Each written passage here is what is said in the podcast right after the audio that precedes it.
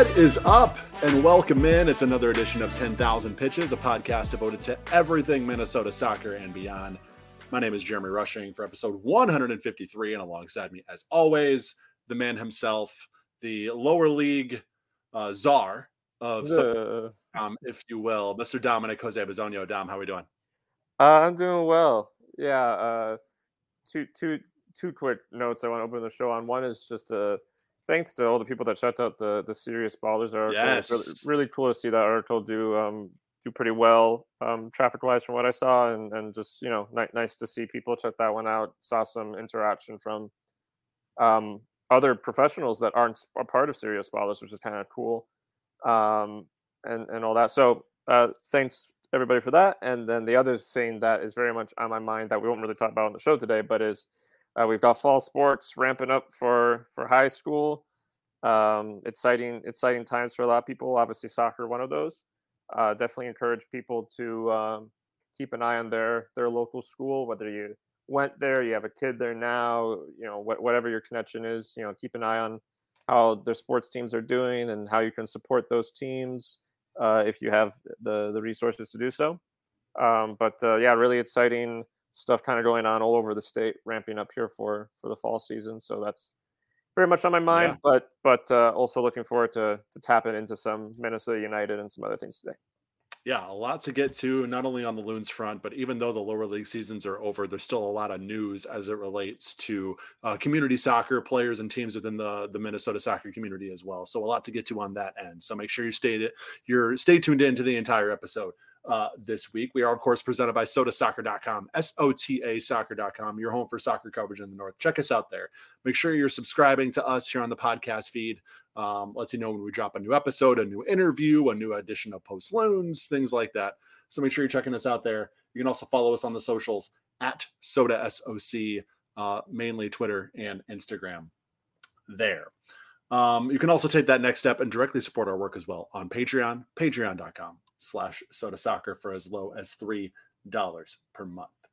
All right, jumping in the headlines, Dom, obviously going to start with Minnesota United and obviously going to start with the most lopsided results, one of the most lopsided results. It's the only 5 0 loss that Minnesota United has ever had, according to John Marth-. They obviously lost 6 1 on uh, on the in the snow opener back in 2017 to Atlanta.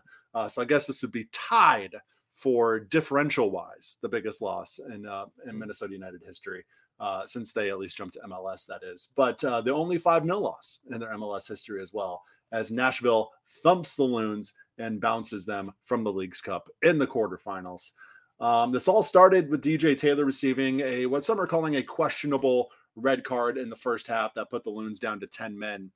Um, I, I don't know the rule here, Dom, mm. because if the rule is if there is incidental contact between a player between two players inside the box as one is in on goal even if that if that contact is unintentional then it's considered a DOGSO then the, i think the official made the right call.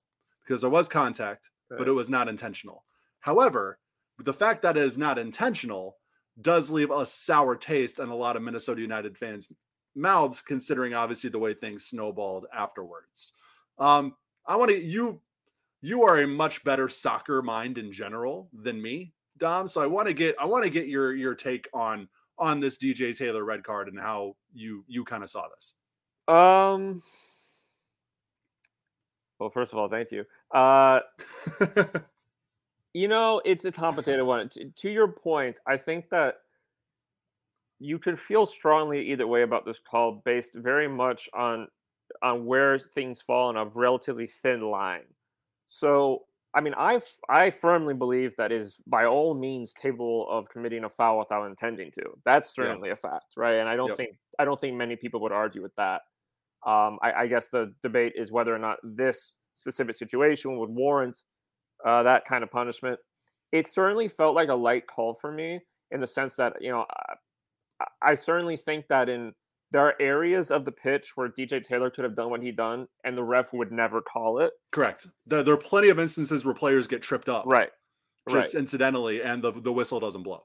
What I would say is, it admittedly puts the referee in a very difficult spot when that same sort of, you know, the word you use, incidental. I think that's a, a fair word to use. Incidental contact causes a player to um, not be able to maintain their run with the ball in on goal, you do, you know, I can understand how the referee would feel in that situation. Well, I have to do something mm-hmm. um, because uh, opposition, opposite, why am I saying that? Opposition defender, um, through his physical actions, intentional or not, is stopping a goal from happening. Correct. Goal scoring so, opportunity. So, I mean, in that eh, that line of thinking does leave me saying it, it's fair to call it that way. I think if the ref mm-hmm. hadn't called it that way, there's an argument for that. Um, I think it's one of those ones. I, am forgetting the, the, last episode. We there was a call, uh, not the same kind of call, but there was a call that we were talking about.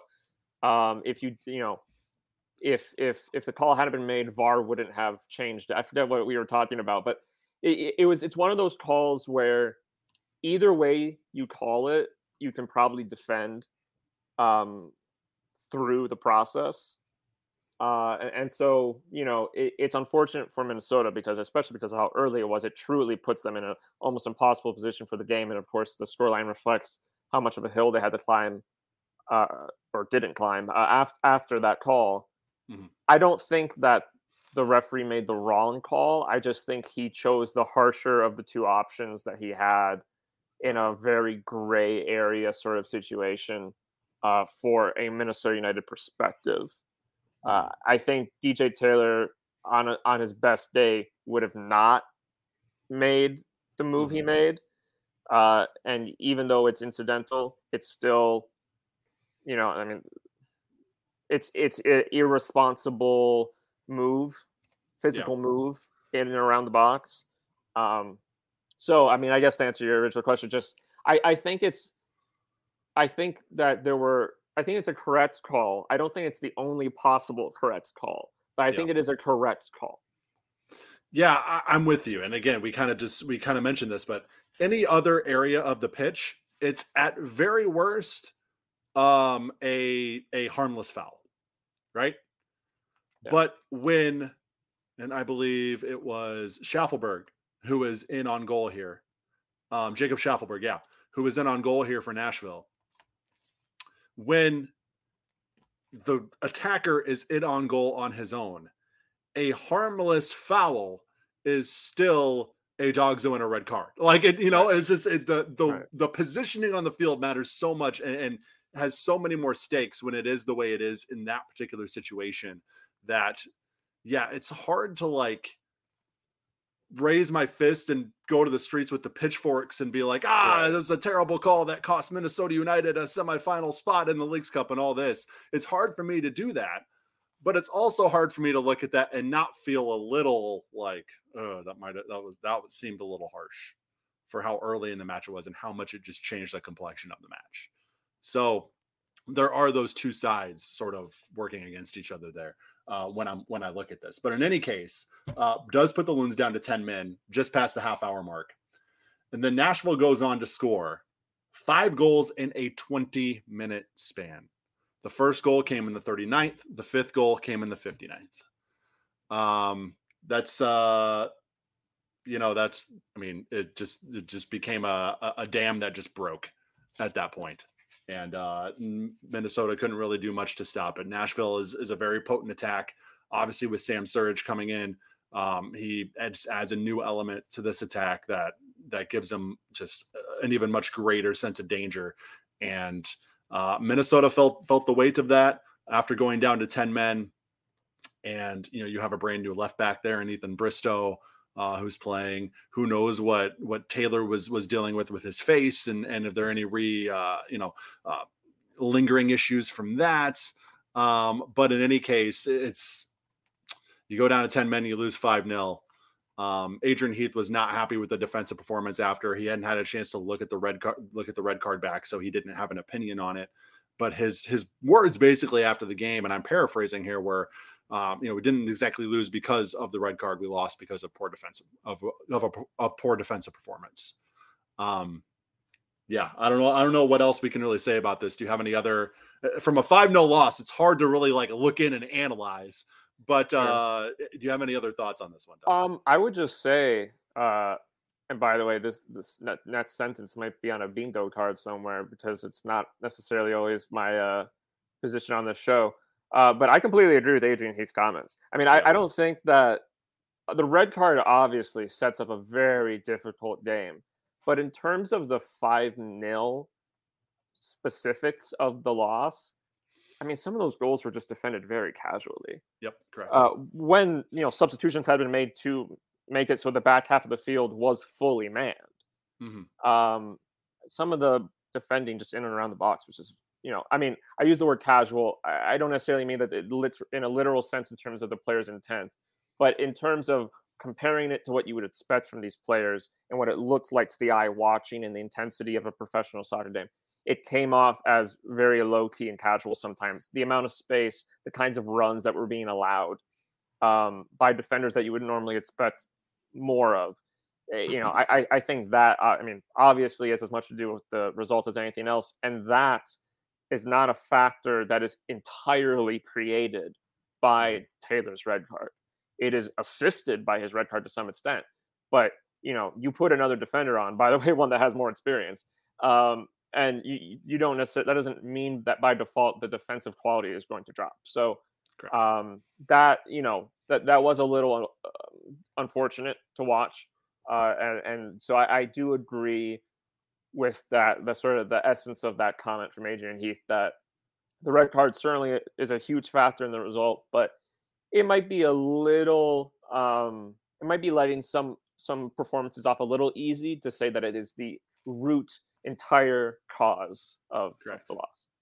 Correct, uh, and I, and I'm with you there. Just looking back, if you just go back and watch the highlights of the Nashville goals, you can see that um, Minnesota, the intensity of their defending, just kind of didn't have that same level um, that it that it normally does. Um, and look, I mean, they were they've been playing matches every three days basically since right. the end of the group stage of this tournament. So not that you're excusing it uh, in any sense, but you're not getting the same rest between games that you normally would be during uh, during an MLS uh, normal MLS slate. Even when they were playing, you know, eight games in 31 days or whatever it was uh, uh in May, uh, it still ne- wasn't necessarily that intensity where they're traveling every third day and then coming back and then training and then traveling and then come back and then training and traveling.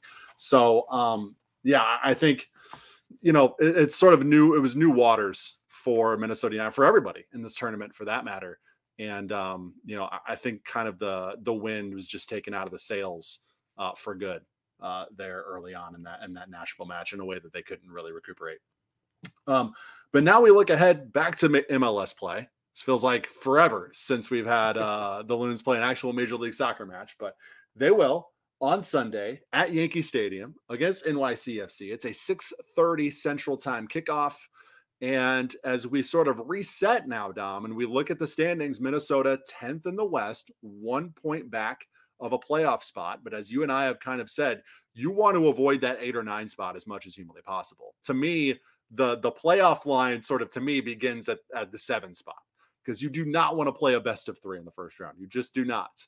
Um, so they're three points back of that of that seven spot, uh, which would get them that the avoiding that play-in scenario. Um, and you have you have uh, you know new defensive reinforcements. You gotta have some shuffling around with Kemar Lawrence uh, going away. Obviously, you have Jan Gregus, who will be available on Sunday for the first time as well, who was spotted training with Romain Metanire, uh, presumably at Serious Ballers, uh, which was kind of uh, kind of fun to see and kind of a good tie into your article, Dom, uh, this uh, this past week. So, but in any case, I, I think you know, the Leagues Cup was fun. Minnesota made a good run to the quarterfinal, but obviously the big goal of this season is to make the playoffs and see if they can make a deeper run in the playoffs than they had the last couple years. And that sort of resets on on Sunday. Um, what's sort of the I don't know. I don't know if priority is the best word, but sort of what are you looking for from this Minnesota United team down the stretch that maybe we haven't seen and sort of has led them to be on the outside looking in as we have about, I believe, 12 games left for Minnesota in the regular season? Uh, I mean, I, I guess at, at, least for these first couple of games back into league play, I think the question mark, and by the way, I think there's a question mark with us with several teams that participated in Leagues Cup. Uh, the question for me is: Are we going to see the positives of the Leagues Cup performances translate into league play? Mm-hmm. Um, you know, there were multiple teams that performed better in Leagues Cup than they had recently been performing in league play. I would say Minnesota United was was one of them. Um, and and so the question is, you know, when you look at some of the uh, the goal scoring and chance creation that we were seeing in good form uh, during Leagues Cup, you know, Juan Juane's goal rate, uh, things like that, some of the confidence we saw from certain players. Um, the the question for me, and I think most people, is is that going to then translate back into league play? Are we going to be seeing that week in week out in MLS? Um, if Minnesota United can do that, if they can get that same form, uh, this 5 0 loss to Nashville largely aside because it, of the unique situations of the game, uh, then I say that they're in a good position to re- put up a real fight to make sure they get a playoff spot. And like you said, particularly a good playoff spot where mm-hmm. they don't have to play this gauntlet of hell that the three game play play in is. Yeah. Um, you know, I, I, think that if they can bring in the better side of their Leagues Cup form, that all of a sudden becomes a very realistic target. What would be disappointing is if we see them return to league play and we don't see that. If that sort of whatever you want to call it, cup run energy is gone and we're back to some of the more complicated, uh, at times negative performances that we saw in league play before the break. Uh, that I think would be a very intense turn that I think would catch a lot of eyes. So hopefully that does not happen. But uh, yeah, I mean that's what I'm looking for. Is and by the way, I think it's again what a lot of teams are looking for is is this team doing well in these three, four Leagues Cup games going to mean that they have that same sort of energy in MLS? And we Correct. have to wait and find out. Absolutely. And, um, you know, looking at these final games of, of the 12 games that Minnesota United have left, seven are at home. Um, and they actually have a quite a big run of home games, four and five matches between August 27th and September 16th. So um, obviously they've been a better home team or excuse me, a better road team than they've been a home team so far this season. But obviously you you would hope that over the longer sample size, the home results would would start to uh, to to show themselves, and mm. a lot of opportunities to do that down the stretch here. I think if you average seven wins in these last 12 games, whether they come from some combination of at home or on the road, I think you put yourself in a really good position um, to be where you want to be standings wise at the end of the year. Um, I think there's a lot been made about Teemu Pukki's lack of production uh, early on for Minnesota. And I would say, while that is the case, while you do bring a striker in to score goals, I would also uh, kind of rebut that by saying he is being very active. He's making runs. He's pulling defenders, which leave openings for guys like Ray and Bongi to sort of do their thing and and fill up the score sheet themselves. So I do think Pukki has been a net positive so far, but I, I obviously you want to see the goals come from him. He's had opportunities, um, hasn't quite hit the mark, but but you see him doing the work necessary where you know he's hopefully that the goals start to show themselves. Kind of the way uh, two completely different players in two completely different parts of their careers, but in a sense, kind of similar to what we saw with Bongi last last year and even early on this season, where he was doing all the work, he was doing everything but putting the ball in the back of the net, mm. and then all of a sudden the goals started to come. Um, I, I think kind of Pukki's in that in that pre breakout phase of his Minnesota United career, and you you have to you have to you know, this is one of this is one of his first times. I think maybe his first time playing professionally outside of Europe. Um, yeah. so you know, it's a bit of an adjustment for him. It's and not to make excuses, but um, I've seen more positive than negative from Pukki, I guess, from my vantage point so far. And that's kind of all I wanted to say because I have seen some uh, some discussion online in the Reddit threads and obviously on Twitter as well about um, you know his his performance so far. So um, that's one of the things I'm going to be looking for is him continuing that, but also maybe starting to starting to bag a few himself. Yeah, I mean, I I I agree with kind of both of the takes that you had there. One one being that yeah, I mean, obviously it would be great if everybody was scoring more goals, yeah. um, including him. Um, I I would say just to folks who maybe are feeling like, well, what's going on here? You know, this isn't what we were. Another striker be. who doesn't score goals yeah. for Minnesota. Yeah, right. And I, by all means, would be one to point that out. But I, I, what I would say is when you actually watch the team, in my opinion, I see a player that is actively helping other players score. Not in not in the sort of um, Ray assist making way, but more so in how he's forcing the other team to react to yep. him. Uh, the way that he's pulling defenders, the way he's creating space for other players. I mean, I don't think it's some magical coincidence that some player, you know, Bongi, for example, has hit a really nice scoring streak recently while playing with him. Scored th- seven goals in the right. in the Leagues Cup. right. I, I do think yeah. that he is creating, he is doing things for the attack of Minnesota United that are very useful. It's just not score sheet stuff, yeah. uh, which admittedly is what you usually buy strikers for, and it would be great if he would start to do that more. But I, I'm not concerned about him not being helpful um, he seems plenty helpful to me. It's just maybe not helpful the way that people were assuming when they got, you know, the guy that couldn't stop scoring for Norwich for five years or whatever. But yeah, um, I, I wouldn't be surprised if with time that that comes to fruition uh, mm. as, as he gets more used to the team. Yep. And so again, that is Sunday, 6:30 p.m. Central Time. Loons and NYCFC at Yankee Stadium. Um, I haven't seen if, the, if, this is an FS1 broadcast, given it's Sunday night, uh, but at the very least, you'll be able to watch it on MLS Season Pass. Uh, you probably would rather watch it on MLS Season Pass, anyways. uh, just going to throw that out there. Uh, okay. Um, uh, some uh, non score or match related news from Minnesota United. Cameron Dunbar loaned to USL Championship side Orange County SC for the remainder of the 2023 season.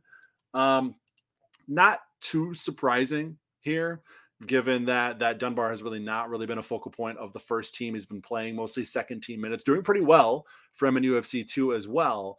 Uh, but one thing I wrote in the Loons Daily newsletter this morning is that with MLS Next Pro being very much in its infancy, um, Adrian Heath has been very open in saying that he he very much prefers his players that that need the minutes, that need sort of a a, a most comparable league to play in to MLS. That USL Championship is that league right now. You know, you, it's it's more established. You have more pro ready players in that league who are not all 21, you know, 21 uh, and and younger. Um, so you know, and obviously we've seen it pay, pay dividends uh, on multiple occasions. Obviously, Tani Oluwaseyi is leading the USL Championship Golden Boot race right now with 13 goals and 14 appearances, which is pretty crazy. Um, you had Dayne St. Clair, who spent some time with San Antonio FC uh, a few years back in 2020, I believe, and uh, the early part of 2020. And he, you know, that obviously played a big factor in uh, his development and becoming the goalkeeper that you know he has become for Minnesota United. So there's been this really good relationship and really good sort of uh, success with Minnesota United players being loaned out to the USL Championship, and uh, obviously, I think we're all, we're all hoping that that Cam Dunbar is going to be another one of those eventual success stories. Yeah, for sure. I think you know, unfortunately, I mean, it's not even a huge unfortunate, but unfortunately, I think you know when he came into the team, he was in a little bit of that quagmire situation of I don't think any of the parties involved were quite sure how he was going to fit into the plan in the short term yep. as far as whether or not this was going to be a first team guy, whether or not mm-hmm. this is going to be a bench guy, whether or not this is going to be someone beyond the bench. And there's been a process obviously happening to determine that to some at, at some point it's you know become more of a beyond the bench situation and as you said if you have a player like him who prior to arriving here was mostly playing in the USL championship back when uh, MLS second teams were still in it um, you know you, you don't it's not really a solution to the problem to just throw that guy into what is essentially a very high level youth development league mm-hmm. um, where he's not going to be he's not even going to be pay, playing against people anywhere near the level of the last place he was mm-hmm. um, and, and so while you know some of the you know because he came here when you know jackson was leaving and there's you know all the dynamics of it it does make it all feel very like jumbled but I, I do think in the end that it's probably a good move uh, it's going to get him minutes against the kinds of players you want him to be playing against if you want him to be ready to then shift in for 30 minutes in MLS. Um, as you said, Minnesota United's been pretty good in the last couple of years of finding good loan spots in the championship for its players. Uh, this year and in the past, and you know, St. Clair has a yeah, a great example. Kind of reinvigorated his his uh, career a little bit with a short run with San Antonio, and then ever since then has basically been contending or holding the starting spot Um, yeah, Tani Oluwaseyi obviously doing amazing things in San Antonio. So, uh, yeah, I you know it it it from a wide shot does feel like oh man like another turn in this road with his first year here. But overall i think it's probably a good move that hopefully in a year and a half or something will look like a big payoff when he's more prepared to come back and, and maybe play more minutes in mls yeah, I think having a, a Cam Dunbar in house is is obviously a, a, positive. He's 20 years old. He's a homegrown contracted player, which gives you a little bit more flexibility. He's shown a, huge upside in the past with his time in USL Championship, even in the sparse minutes that he got in previous seasons with the LA Galaxy first team. So you know he's shown to be a high potential player, and so if you have the opportunity to bring a guy like Cameron Dunbar in, you're going to do it, even if you don't necessarily, like you said, have a plan to integrate him and put him on the field for the first team for a significant amount of minutes over the next year or two. Um, and hopefully, again, this this loan spell to Orange County for the rest of the 2023 season will be something that will uh, continue his development and you know maybe come 2024 he'll be he'll be ready to sort of compete for one of those attacking midfield spots. You also have to think about the the spot in which Dunbar plays on this team um, and, and how that factors into his playing time or lack thereof. Because I mean, he's he's a natural number ten. Who plays number ten for Minnesota United, right? uh, okay, okay, let's go to the right wing. Well, your top goal scorer plays on the right wing. Okay, let's go to the left wing where you have Fragapane and Sangbin and Joseph Rosales and you know all these options. So um, he just I think he needs some time to develop, but he, I think he also needs some time for a kind of a spot to open up for him to take advantage of on this first team roster as well. Um, and given he is so young, it may take a year or two for that to really happen. So um, I think getting him minutes in the championship right now is is a overall a, a good good decision, and uh, I'm interested to see how he does in uh, Orange County.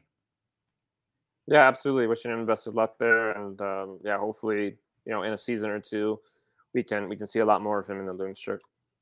And hopefully, we can see you with Pentz Home signs in your yard if you are looking to buy or sell a new home. That's because our friends over at Pentz Homes are, are really making ever not even just soccer fans, anybody who's looking to buy or sell a home, if they've worked with Pentz Homes, they have been very happy uh, with the experience that they've had and very happy with either the new home that they are coming into, what they were able to sell their old home for, or both because Pentz Homes is able to help you maximize each part of the process and take a lot of that stress that comes with it off of your shoulders. It's impossible to remove all that stress because if anybody's been through it, it's uh it's not easy. But what Pentz Homes is there to do is guide you through the process, um, use their team and their technology to make it uh, you know as easy as humanly possible for you to get into the new home of your dreams within budget and obviously sell your old home for top dollar if you're doing that as well. So whether you're a first time buyer or you're selling and buying at the same time, Pentz Homes can help you out. So hit them up,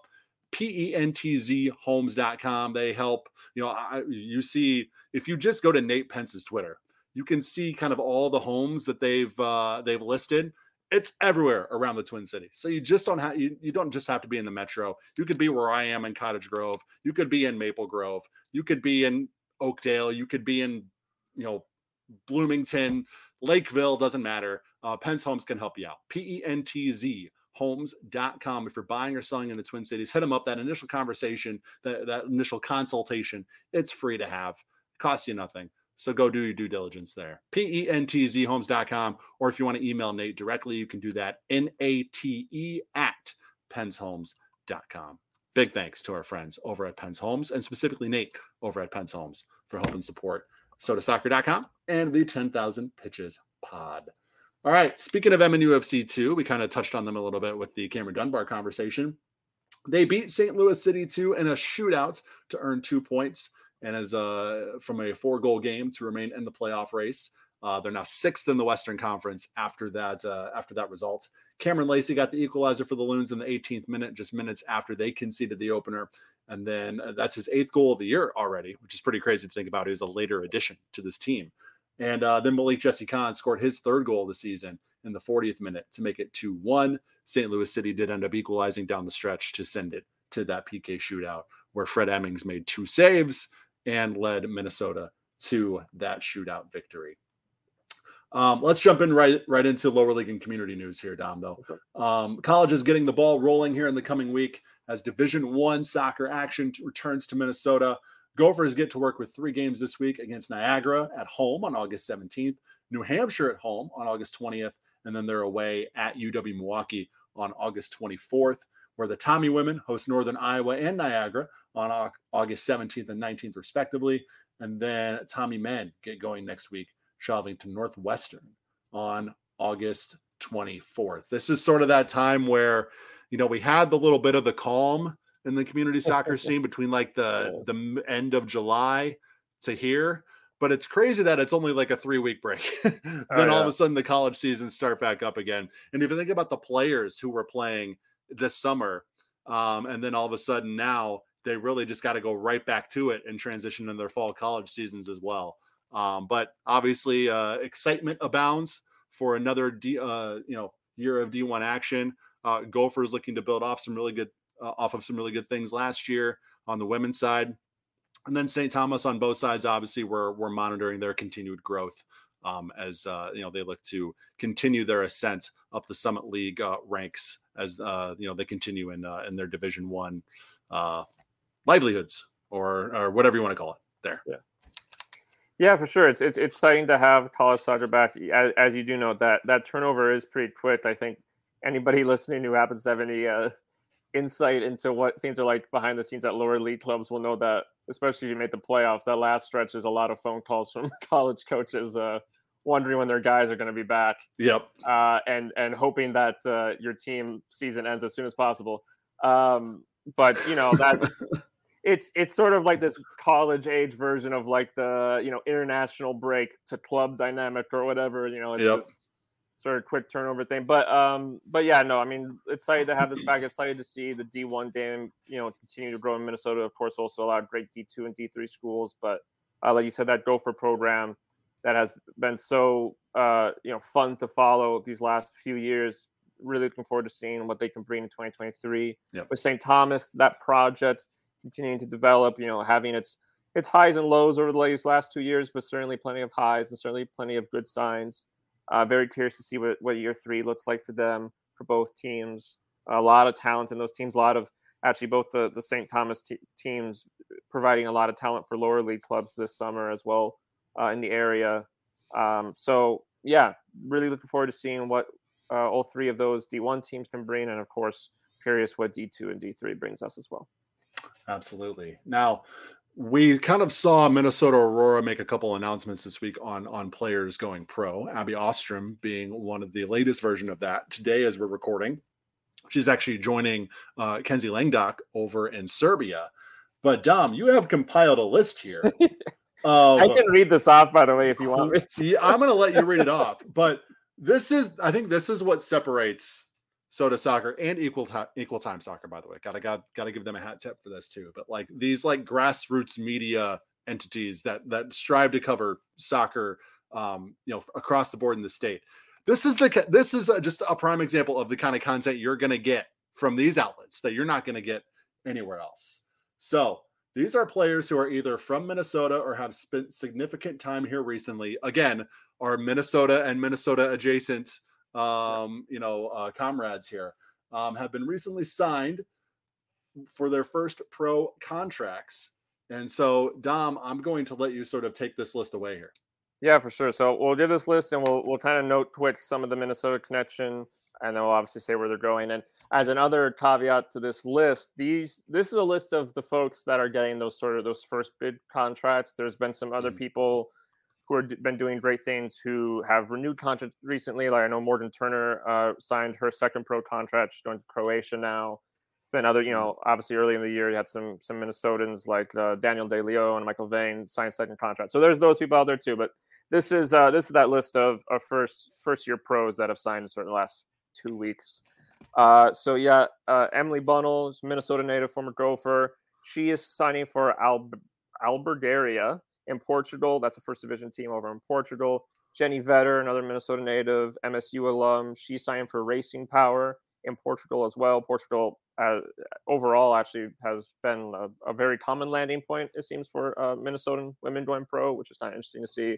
I know Equal Time mentioned they looked through the calendar when people were going to be playing each other and stuff like that. Mm-hmm. Um, couple uh, sort of Minnesota adjacent players here. You got Kosha Domaratsky, who played for Duluth FC the last two years. He's signed for LA Force of NISA. Uh, was on the bench for their last game about a week ago. Uh, wouldn't be surprised if he maybe features this coming weekend. Uh, there's Ken Pride, who uh, is a former Duluth FC player, but also has closer ties to Minnesota through the College of St. Scholastica, which he uh, attended for four years.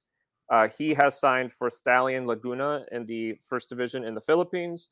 Ken is both British and Filipino, so that's kind of the connection there. Very exciting for him going over there. You have Leo Anthony, who kind of came to Minnesota through the lower league scene. He's played for a couple teams, played for FC Minneapolis, Valora for a while. Uh, and he is signed for uh, Ranong United in the third division in Thailand as a professional team in Thailand.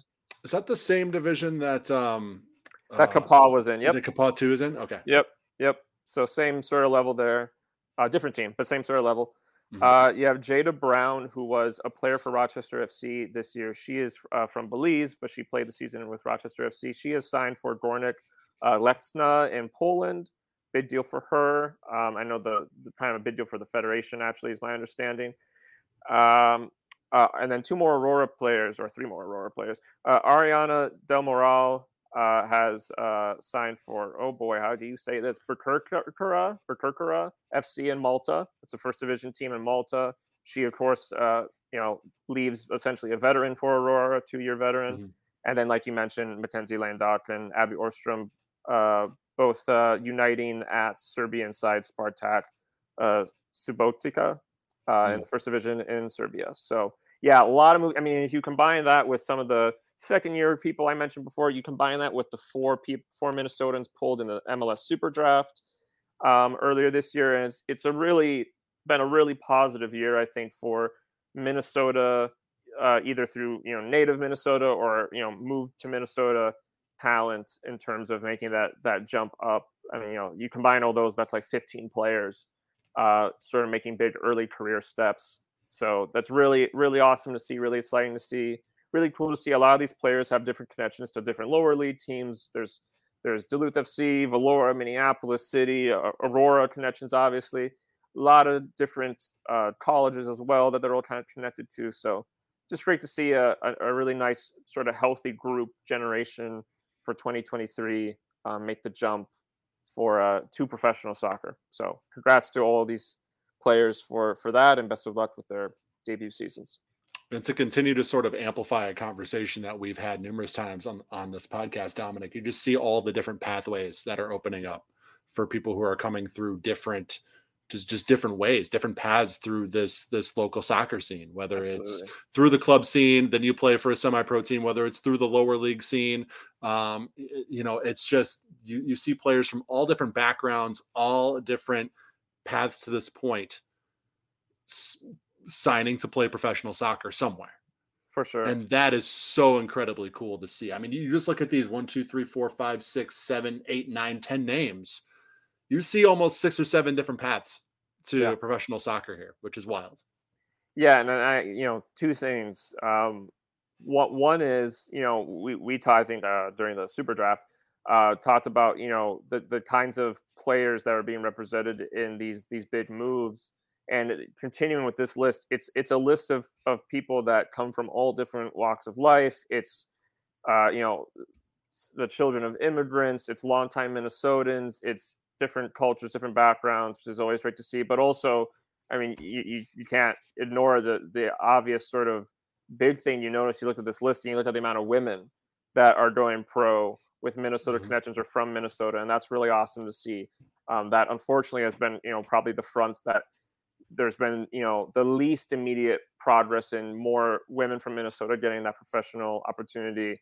Uh, you know, obviously there's been the folks that have made it, Morgan Turner, Annie Williams, but that's a difficult uh, wall to break through. So to see so many get that first contract in this summer window uh, is is really cool. It's a huge credit to the teams that have helped them develop at the club and college level and high school level, obviously as well.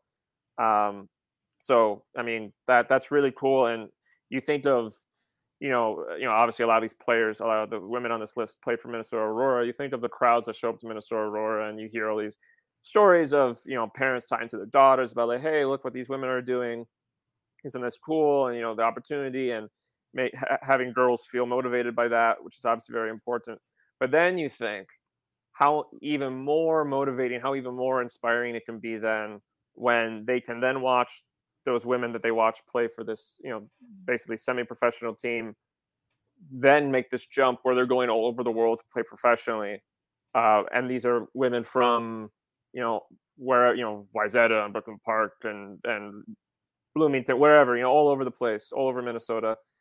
Um, that that is really cool. You can only imagine the impact they'll have on on some, uh, some of the people that especially follow them closely. So, um, yeah, I think uh, another another big step in that continued process of Minnesota talent being valued correctly, being uh, scouted and represented correctly, uh, and getting the opportunities they deserve. 100%. Can't think of a better way to end this week's show on.